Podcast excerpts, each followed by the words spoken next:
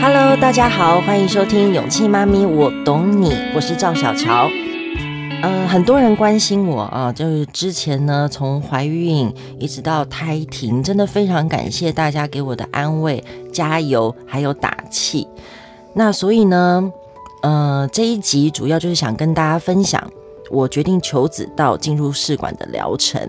那今天呢，有两位非常专业的专家陪着我。首先呢，先让我们欢迎宋子鸟生殖医学中心的院长赖新华医师，你好。嗨，大家好，我是赖医师。嗨，还有台湾爱捷隆公司 Andy，你好。啊，大家好，我是 Andy。呃，很高兴头一次见到那个呃小乔，还有赖医师，好久不见。好，我们今天呢，其实跟 Andy 是在线上，因为他还在日本，但是没有关系啊，我们还是可以非常顺利的进行我们的节目。首先呢，先跟大家分享我的求子过程，很多人都很想知道这中间我到底经历了什么。那赖医师，你最清楚了嘛？对不对？是，好，谢谢。哎，首先呢，我先讲我第一次见到赖医师的时候，赖医师，你见到我的人啊、嗯，看到我的一些检验报告、嗯，那时候你的感觉是什么？那时候我觉得很有自信，一看，哎，好年轻。那哎，仔细看一下那个荧幕上的年纪，一看，哦，好像有一点点难。哦，真的吼，通常是现在还是按照就是我们的规定嘛，就是三十四以上就算是高龄产妇嘛。Yes，然后会每一年越来越难，对吧？是。我找你的时候好像是四十岁了。是的。看到四，我们都会有点担心。嗯啊，真的、啊。对。可是我记得我那时候的妇科报告检查一切都很好啊，不是吗？对，都很好。当然，我看到你那个库存量指标之后呢，哦，我觉得很有把握。因为非常好，是三开头的那种指标，三十几岁，三十几岁的指标。虽然对姐已经四十了，但是卵子还非常多。对，所以我很有信心。我也很有信心啊，感受得到，我也很有信心啊。嗯、呃，那我刚开始的状况看起来非常好，但是还是有疗程要走嘛。那赖医师对于我，你刚开始是设计怎么样的疗程？好，呃，因为从那个。那个求子史看起来哈，哎，曾经有过一次没成嘛，那我们那个就会想，哎，到底是什么原因？那以这个年纪来讲哈，库存量这么好，应该很容易就成，嗯，然后就怀疑会不会是染色体有问题？哦，经验上显示应该是染色体有问题，要不然就是这个着床的窗口不对，嗯，所以我当下呢就想要帮你设计一个最好的疗程，就是三代 Plus，三代 Plus，嗯。诶，尽可能呢，让你在植入前就已经知道这个胚胎的染色体是正常的，所以给你做了一个 PGT-A。那同时呢，胚胎要放到你子宫里面，子宫里面的环境呢，当然要先了解一下。除了传统的那些子宫镜啊这些检查应该要看以外，连着床的氛围都要了解一下。氛围？对。氛围是什么意思？对，我们很重视这个，这是看不见的。嗯，哎、欸，氛围呢，就是说，哎、欸，胚胎在里面要顺利的发育成长，里面的环境会不会有坏蛋，比如是坏菌，那好菌的浓度到底够不够？嗯，好、喔，这是比较细致的一个一个那个检测，所以我们就把这个环环境都这个先评估一下之后，那最后当然要挑一个最好的胚胎进去嘛，染色体确定正常的。嗯那当然是很不幸，第一次植入是没有成的吧？这应该不是你的问题，是我的问题。但是我们也是很自责。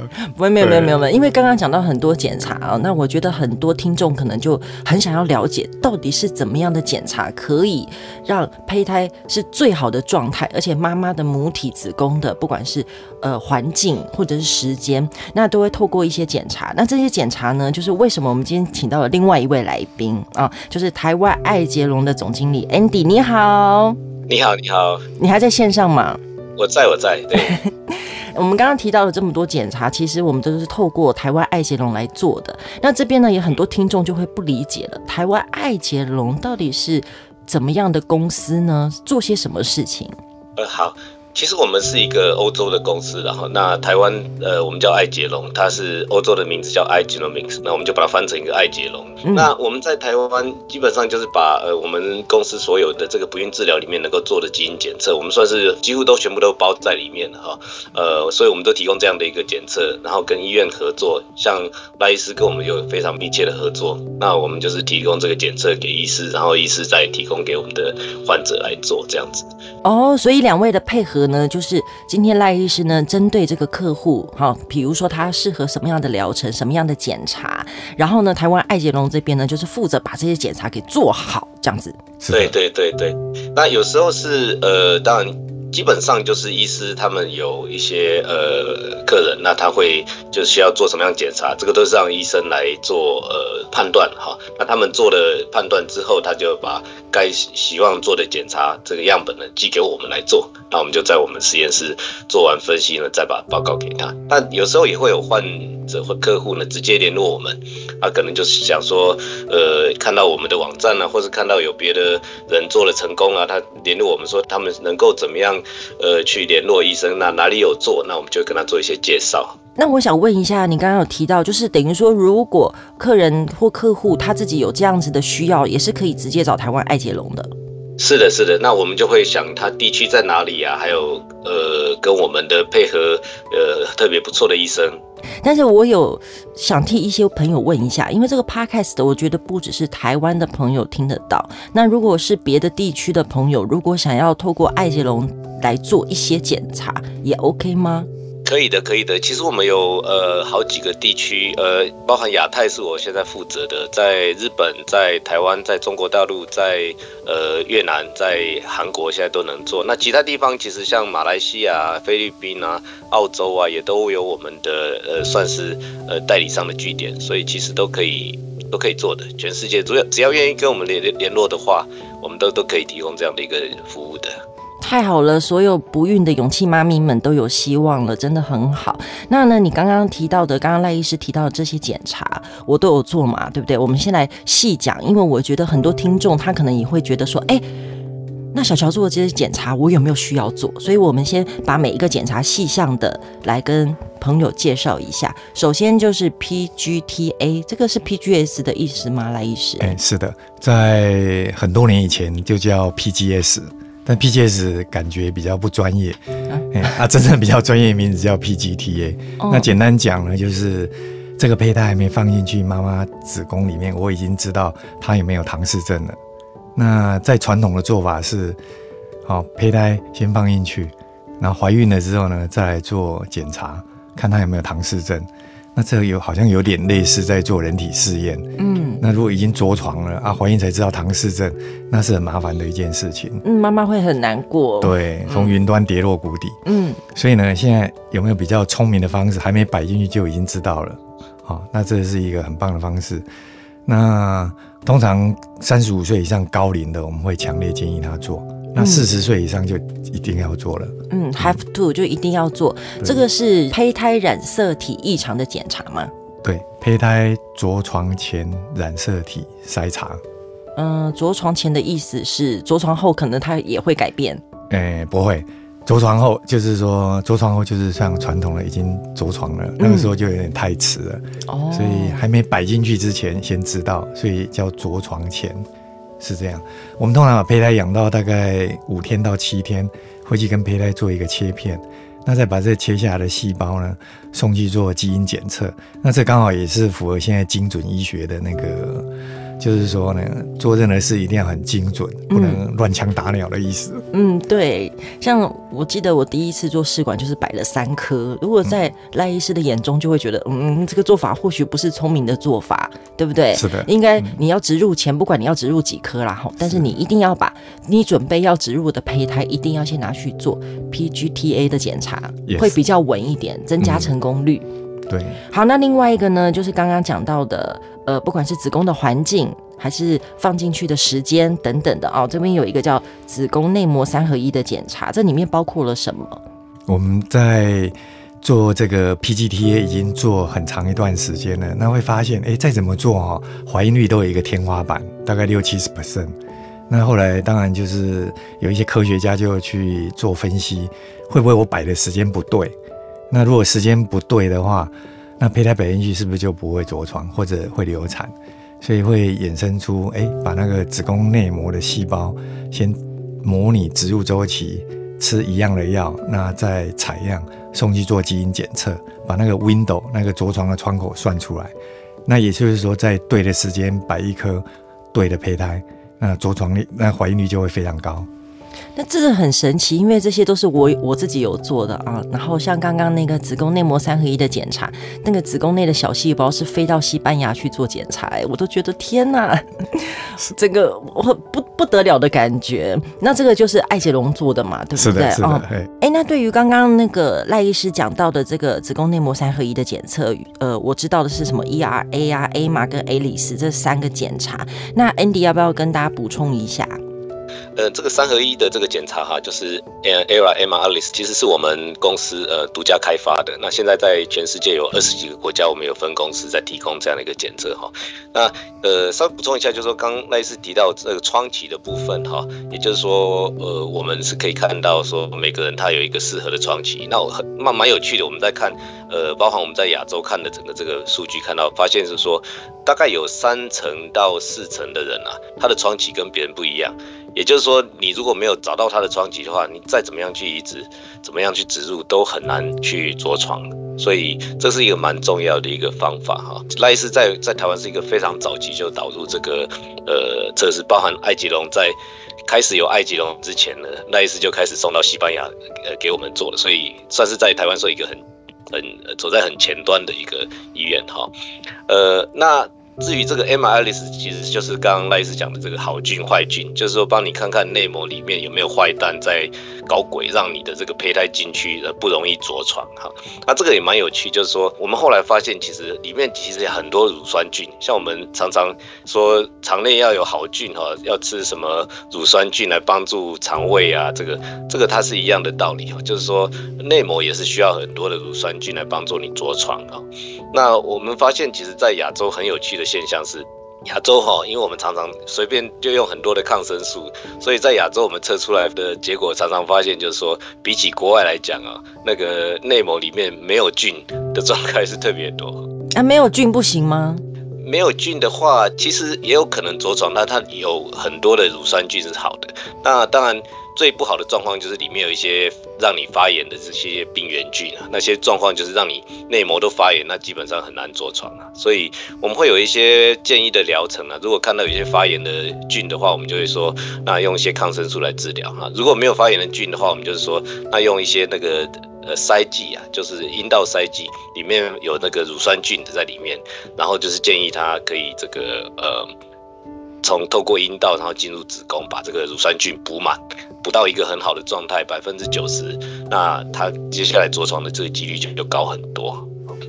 哦，完全可以了解。所以三代普拉斯试管其实最主要就是加入了 PGT-A，就是呃刚刚讲的唐氏症染色体的胚胎染色体的检查，对，然后还有刚刚讲到子宫内膜三合一的检查，时间要对，整个里面的环境要对。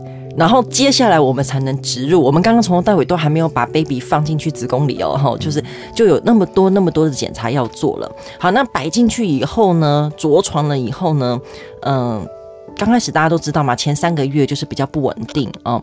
那我自己的状况也是，有时候会有一些出血的问题啊，等等的。那三个月后呢，原本以为原本。原本哈，强调三次，原本以为一切都非常的好，因为来到了孕中期，大家都会觉得哎比较稳定了。但是好像事实不是这个样子，赖医师。嗯，是的，哎、其实我们在送子鸟哈那个，嗯、我们的那个，因为本身是专业生殖中心，没有在做接生，所以呢，通常都陪客户到十四周。那为什么会定在 SOP 定在十四周呢？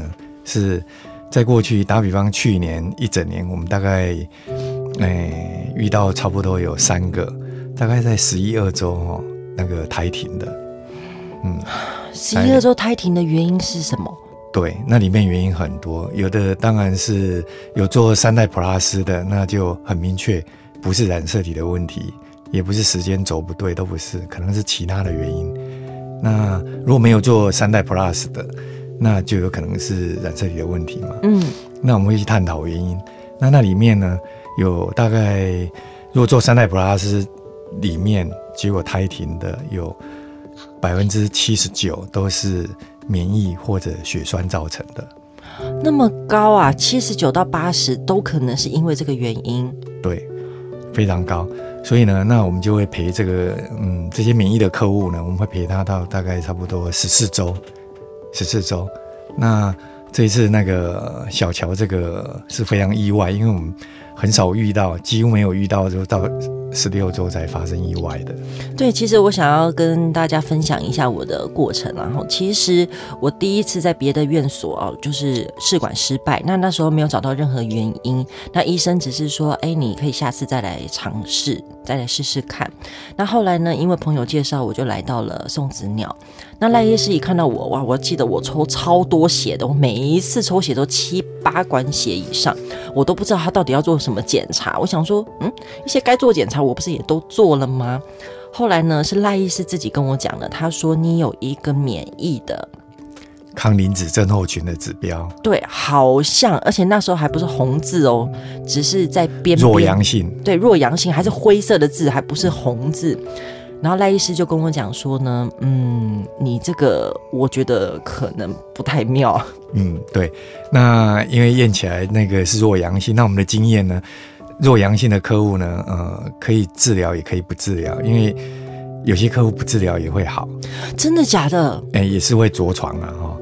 那但是有些客户一植入之后呢，那个数值就飙上去。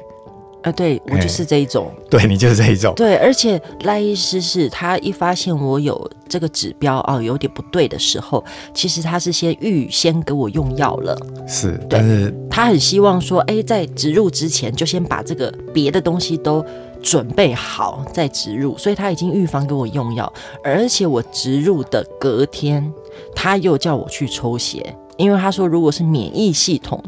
你摆了一个东西进去，有个外来物，它就会有有所改变。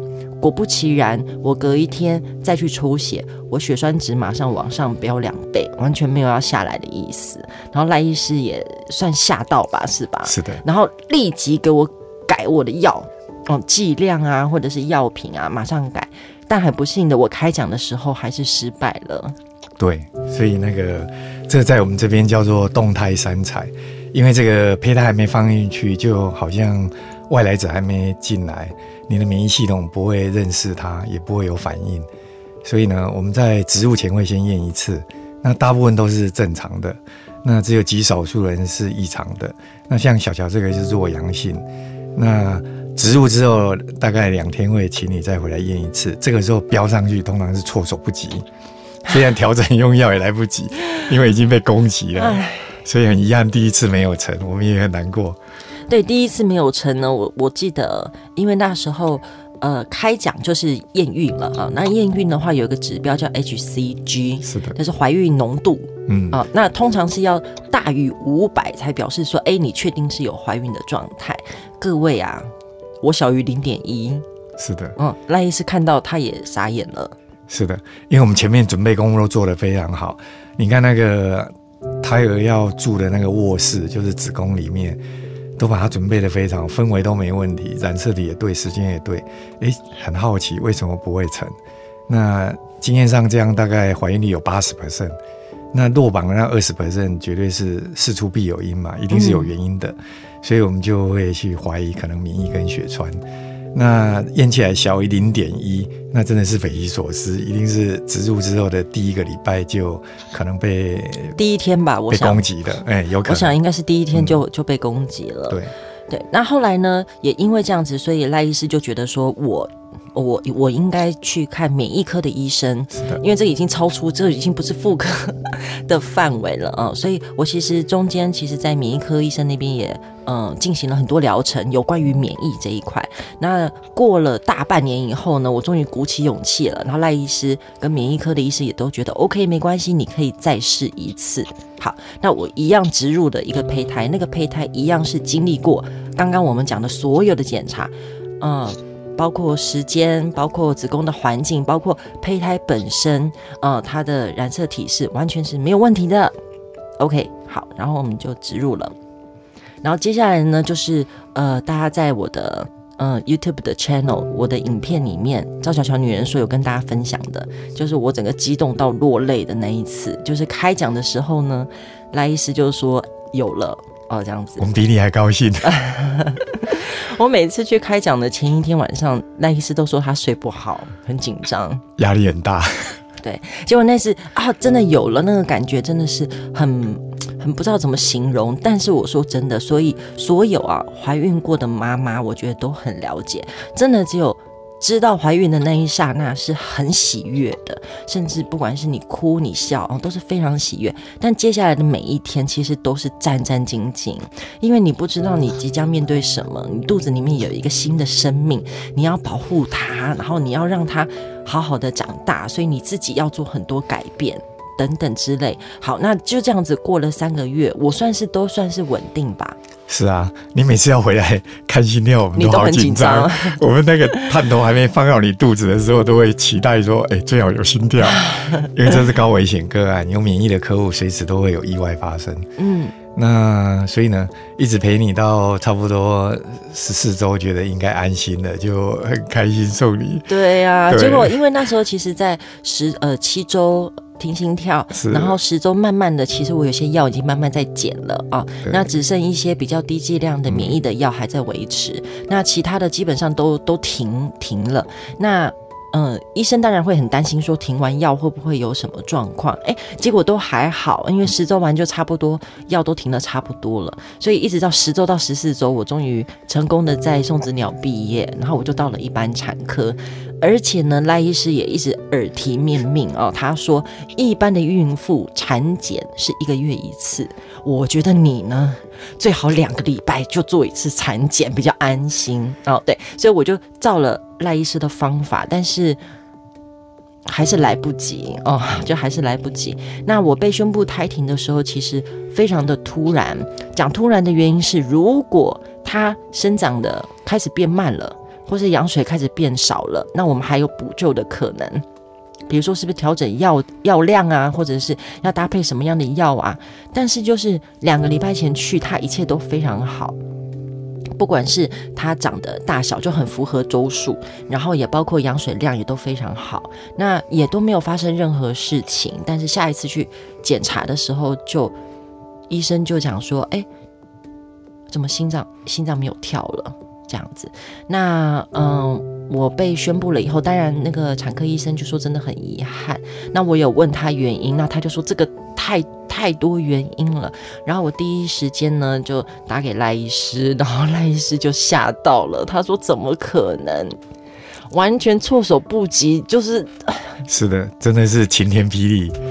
那天我记得是差不多下午的时候，快傍晚了。嗯，我马上就给你回电话，然后刚才跟你聊了一下，那就在第一时间约你回来看心跳，先要先确定一下是不是真的。对，就是我是 double check，就是我的产科医生也帮我看了，然后，嗯，赖医师也觉得不行不行，那我那我也要再帮你检查一次，嗯，这样子。果然看起来真的是没有，那可能才刚坏掉几天而已。嗯，那事实上我们在追踪的过程都每次会去追踪它发育的大小、胎儿的心跳。羊水量、胎盘都会看一看。那后来我那个胎停之后一看，羊水量又比较少啊，那个胎盘就明显钙化，钙化的还蛮严重的。一般在怀孕的时候，胎盘钙化是有分四个阶段，你那个钙化看起来就比较像是已经快要足月、已经老化的胎盘。对，怎么会这样子呢？因为十六周其实还很早哎、欸。是那个胎盘，像赖医师呃教我的，就是说。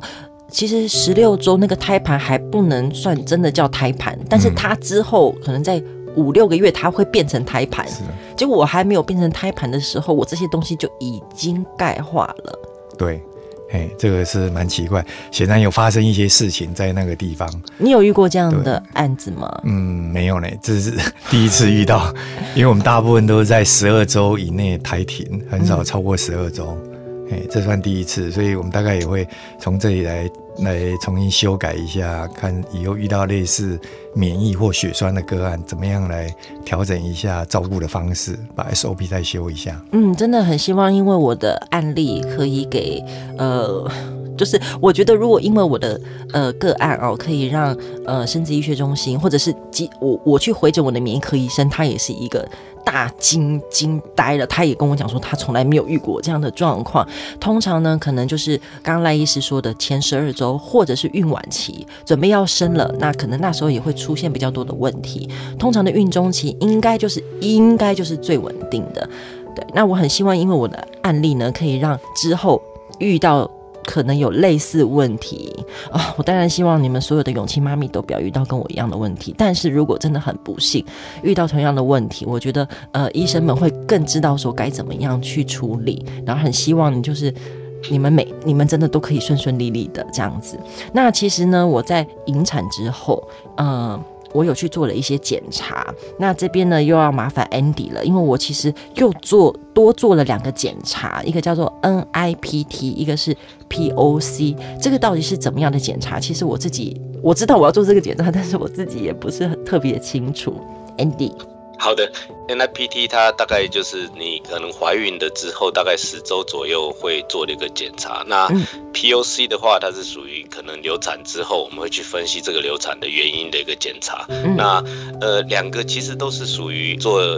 染色体的检查，也就是说，NIPT 它是说，一般来说我们有羊水检查哈，羊水检查比较有侵入性，可能比较有一些危险哈，可能有一点点百分之一左右的流产的这个危险，所以现在有一个新的技术，就是说妈妈的这个血流里面呢，就有一部分的是胎儿的 DNA 在里面，那我们可以用那很微量的 DNA 去分析说这个胎儿的染色体是不是正常哈，也就是说怀孕了之后大概十周左右，我们可以去做这个检查。哦，好，那哎，Andy，我想问一下，那你。刚刚讲羊水检查，就是我们平常所知道的羊膜穿刺吗？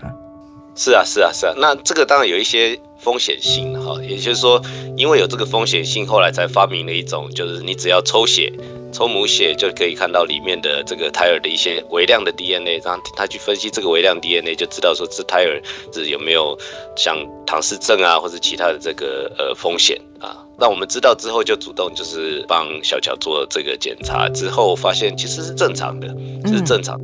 呃，那代表说我们之前做的 PGTA，呃，也都结果也是很正常。然后植入之后，胎儿的。染色体也很正常，那一直到后来发现这个不幸是流产的这个结果之后，我们也想来确定说，因为哈，其实流产哦，有百分之五十以上的可能性是染色体异常在造成的流产，嗯，那所以我们就想说，就确认这一块，那我们想确认一下这个是不是染色体异常造成的流产，那后来发现 POC 的结果也是正常的。就是说，我们会用这个流产后的部分，可能有一小部分的简体，我们会拿来做检查，来看看这个流产的胎儿它是不是染色体正常，就发现是正常的，那我们就必须要去追其他的原因嘛，哈，那其他的原因就是刚刚赖医师去追的这个，有很多其他的可能会会造成的这个状况，嗯，哦。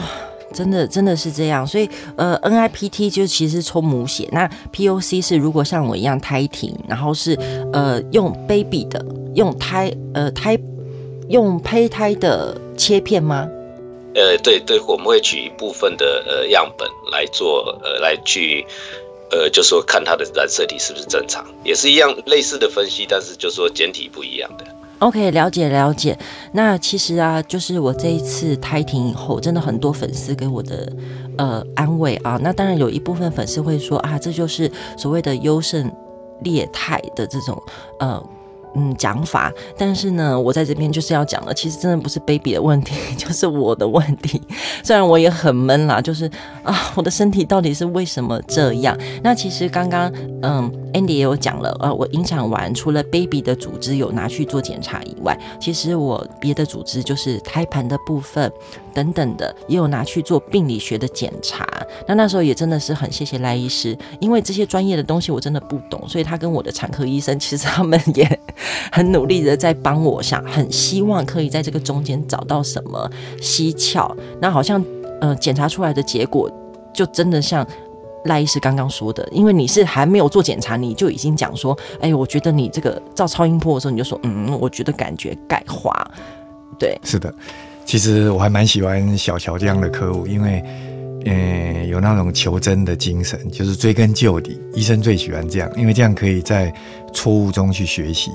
好，打比方，如果这一次胎停是一个错，那我们把真相排除之后呢，自然而然会进步。那下一次就会知道怎么帮你。你看还没摆进去呢，我们就先确定是精准的，是好的。可是却发生意外，意外之后呢，也没有放弃，继续继续找找真相。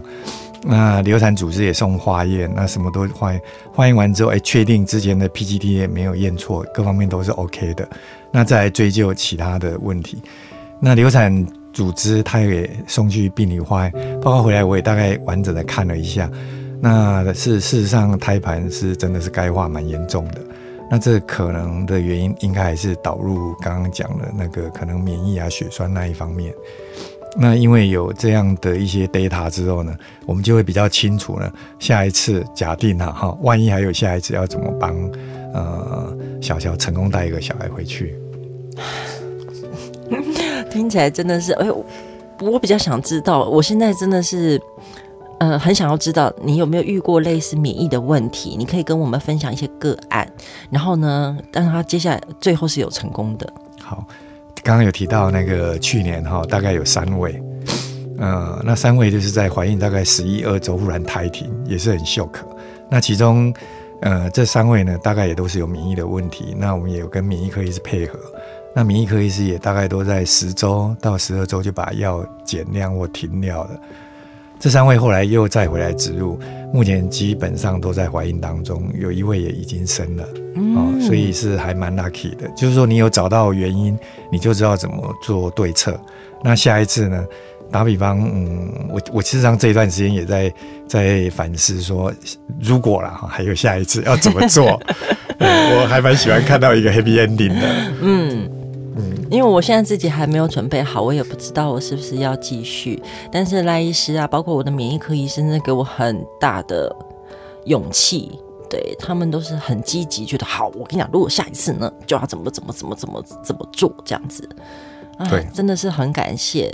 那我讲到这就，因为这个是我们勇气妈咪我懂你的第一集嘛，好，然后最后呢，我就真的很想要，就是呃聊一下两位。啊，两位，我们首首先先跟赖医师聊聊好了。好，你当初为什么？我真的不能理解，为什么一个六十几岁的，对不起啊，又讲到你的年纪，为什么已经从事这个生殖医学这么多年，你还可以一直充满热情？你到底是有多爱这件事情啊？是的，我其实还蛮喜欢挑战困难的，越困难我越喜欢。嗯，所以我内心一直在想，如果还有机会，我一定要把你做成。那。呃，其实我从小就还蛮喜欢这个医学的。以前我们那个年代上看一些战争片嘛，海、嗯、海明威那些战争片，对不对哈？嗯、拍成电影，海明威的故事那些，哎，在电影里面看到那个有那个军。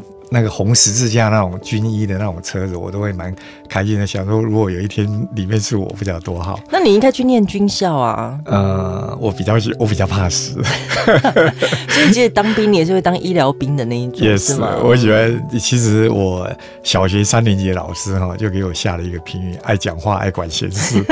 哎，这当医生还蛮适合的。对，因为当医生就是要有这个热情。就你要把病人事情当成你的事情。是的，嗯、啊，我们又特别喜欢走困难的路，跟别人。不敢走的路，嘿，大概是这样，所以我到现在还蛮 enjoy，只是我会挑 case，特别喜欢看那个困难的，嗯，不是很困难的，我还不会很想看。哎，真的就是我这一次算是赖医师看错了啦，因为刚开始我认识他的时候，他就会说，哎，你这个很简单，这通常是已经不是我在处理的事情了，就想不到最困难的是我，真的是不好意思。不过我这里面学很多，我相信我会越来越有自信。真的哇，真的是。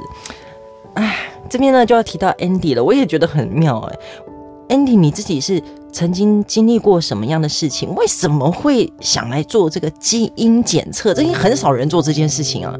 台湾哎，台湾在做基因检测的公司很多吗？很少吧？很少，几间而已。Andy，你为什么会想要做这个事情啊？哦，好，呃，是这样，就说我自己在留学的时候，包含在日本的硕士博士，还有在美国做的研究，基本上都是遗传学，就是 DNA 这部分，所以对基因检测的东西多少都会有一些接触嘛。那后来到再回到日本来就业之后，就是基本上也都在这些类似基因啊哈这些仪器的公司工作。那为什么会有？想要投入这个不孕治疗的基因检测这一块呢，其实是有一个故事哈。也就是说，呃，我在前一个公司的时候，大概几年前的时候呢，那刚好跟我太太结婚几年后，她怀孕了第一次。好，那第一次我们不是走走 IVF，我们是基本上是自然怀孕啊。那怀孕的第一次，大概一开始我们也很高兴啊，那就是好像有个小孩了。那后来大概在第九周左右呢，就发现了这个胎停的一个状况。那当我们的心情上是非常震惊了哈，当然不愉快哈，也难过的一个心情。我也是，我也是，我懂，我懂。是是是是是。那当然休息了一阵子，那心情也平复了以后呢，过了一阵子，呃，我忘了是多久时间，可能不到一年左右嘛。那又有了第二次怀孕，那当我们又是满怀希望了，又来了第二次哈。那第二次呢？我们这个抱的希望还蛮大的，我们想说，那第一次应该呃多少都会几成的人都会经历那么一次哈，那所以我们也没有太在意。第二次我们就想应该没有问题了，就大概到了十周左右哈，呃又发现了又胎停，所以第二次你知道这个事情其实很难过的，就是很难受嘛。第一次你觉得是几率上的问题，那第二次那这个就是很很很难经历的一个过程哈。哎、那我我想问一下，那时候呃，Andy 的太太差不多是几岁的时候？她其实也不是特别年轻，因为她其实也是大概接近三十八左右了吧，那个时候。嗯嗯嗯嗯嗯，对对对对。好，那我自己有这方面的知识跟一些认识的一些朋友嘛，哈，所以我们就是去第一个我知道有 POC 这个东西，因为那是我卖的仪器在做的东西，哈，所以我就赶快去跟医院商量，就是说我们要做 POC 这个检查，去看看染色体啊，这个流产的胎儿的染色体是不是正常的，是不是染色体是无问题，因为百分之五十以上都是染色体嘛，所以我们就想要确认这个问题，后来发现是正常。是正常啊？那那到底是到底是怎么了？对对对，那其实我就说，其实跟小乔有点类似的地方，就是说染色体都很正常的，然后其实原因不在染色体啊。那我们后来就是呃，透过我认识的朋友啊，那他帮我介绍到一个日本，他们叫不育症啊，也就是说不孕症跟不育症，他们把它分开哈。不孕症就是你人连怀孕都都会有。困难的，他就是帮你做治疗，那是一般的不孕治疗。可是你怀孕以后没有办法一直到出生的，那就他们分为不育症的分野哈，他们把它分得比较细一点。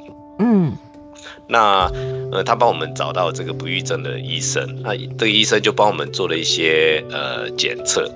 啊，帮我们做很多检测，所以刚刚刚刚小乔跟赖医师讲那个过程，其实我们也都有经历过这些过程啊。那我大概都非常了解你的心情跟这个心路历程。呃，那后来他做了这些检测以后，发现是有一个比较可能的危机，就是可能有血栓的这个几率比较高一点。不是，那不是跟我一样吗？呃，有接近对。那后来那个医生就跟我们讲说，如果是这样的话。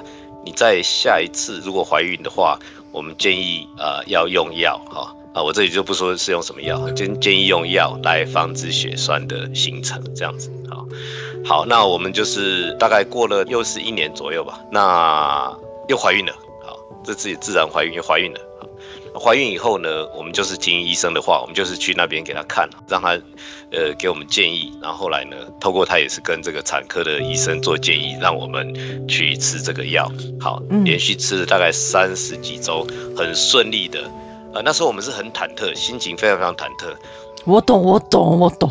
对，第十周直到第十周了以后，我们想这就是个难关，因为我们从来没有过第十周这个难关嘛。嗯。那可是我们一边吃药一边吃药，发现哇。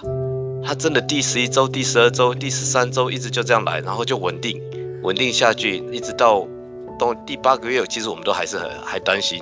我还特别去买了那个个人可以听那个心跳的那个，我知道脉动，我知道听，对对对对，不只是听心跳，还有听血流，反正我我知道的。我朋友原本要从大陆寄一台给我了，对，嗯、我知道、嗯。我一直很担心说会不会又听一听又没了，你知道吗？所以那个心情是很 呃很紧张的，一直到一直到。出生的那一天，我才真正觉得哇，真的小孩是出生的。所以那整个那个心路历程是这样。那也因为有这个例子啊，我后来。你看，我有这样的一个尝试，然后我有这项的一个背景跟认识的一些医生，所以我至少所以对对，你你当然要做这件事情，真的，啊、尤其是你老婆也是好辛苦哦。是啊是啊，那失败两次以后，我我有这样的一个呃关系跟背景，所以可以得到第三次的成功。可是搞不好没有这样的一个背景知识的人，他可能还要一直重复的去经历这个失败啊。那所以我在想说，那我应该是去帮助跟我一样经历这些。困难过的一些人，或者说他根本连怀孕都有困难的这些人，我们应该去做这方面的事情，尽量去推广，然后让更多的患者可以得到这个这个呃成功的这个快乐哈。后来就毅然决然就跳到这边来，我一直都没有后悔，而且我觉得是正确的选择了，可以贡献一点给这个一些不孕症的这些呃怀孕成功之后。然后他们会联络我们，甚至他的小孩生出来会跟我们联系，然后还会寄给我们照片。那个时候的那个喜悦是我们很大的一个成就感。所以，我们当然希望看到，就是说在求职啊路上的一些呃朋友啊，他们真的成功之后，然后来来呃跟我们分享那个喜悦，那是我们最大的成就感。我相信那一次也是一样的一个心情嘛。哇，真的是很感谢。其实这就是为什么呃。呃，我来跟呃艾杰龙一起来做这个 podcast 的原因，勇气妈咪，我懂你的原因。因为不管是呃 Andy 他自己的老婆，我，然后甚至是更多更多，包括给我所有留言的粉丝们，其实大家都有经历过。不管呃有些人或许是已经成功了，或者是有些人到现在还失败，更多人是还在努力的路上。